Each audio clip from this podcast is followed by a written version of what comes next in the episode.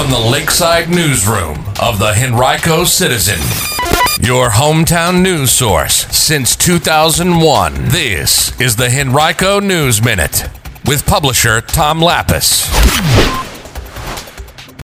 The Henrico family seeking more than $3 million from the public school system in the county. We'll tell you why in today's Henrico News Minute. It's Monday, April 4th, 2022. It's brought to you today by the law firm of Barnes & Diehl. And now for the news. State police are investigating after a shooting damaged a vehicle on I-64 West near I-295 North in Henrico County. It happened Saturday night at about 10:30 p.m. woman reported that her white Honda sedan was shot twice by someone driving a burgundy colored sedan. The woman was not injured. Chesterfield native Denny Hamlin won the Toyota Owners 400 at Richmond Raceway yesterday. It was Hamlin's 47th career win. He took the lead with five laps to go. It was his first win at Richmond since 2016. The Henrico family has filed a request for judicial review following a years-long dispute with school system officials. The family has a student with disabilities and claims that its 10-year-old daughter was denied a free appropriate public education, which school districts are required to provide to students with disabilities under federal law. In the complaint filed in Henrico Circuit Court in late March, the plaintiffs are asking the court to reverse a hearing officer's denial to place the student in a private school using public funds. They're also asking the court to award $3 million in compensatory damages and also $350,000 in punitive damages for the pain, suffering, embarrassment, and other emotional damages that they say the child experienced before she withdrew from the school system.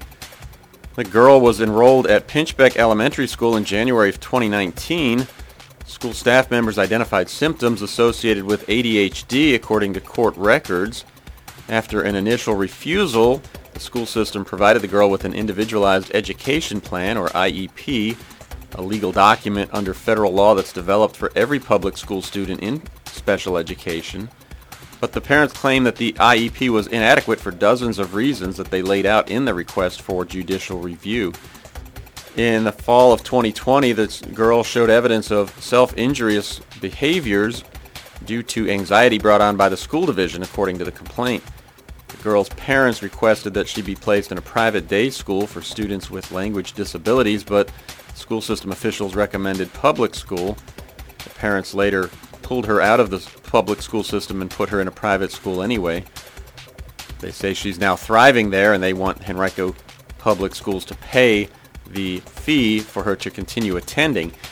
Now we've got much more on this story on henricocitizen.com. It's a story you'll find only there. Our education reporter Anna Bryson has complete coverage. Visit henricocitizen.com, click on news and then education. A vigil for fallen Henrico police officer Trey Sutton will be held tonight at the police memorial. That's at the Western Government Center just off Parham Road. It'll take place from 7 to 8 p.m. Henrico Police Chief Eric English will be there to speak, as well as other county officials. Tomorrow from 5 to 8 p.m. there will be a visitation for Sutton at the Victory Tabernacle Church, 11,700 Genito Road in Midlothian. The viewing will be open to the public. A memorial service will be held at the same location on Wednesday beginning at 11 a.m.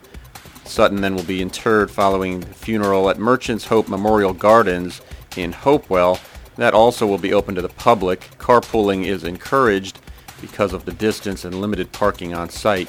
Sutton died following a crash on Wilkinson Road at Chamberlayne Road last week.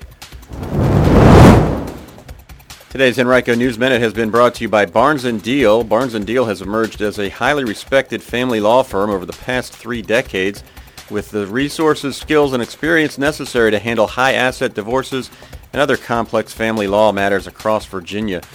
To learn more, visit barnesfamilylaw.com, that's B-A-R-N-E-S, or call 796-1000.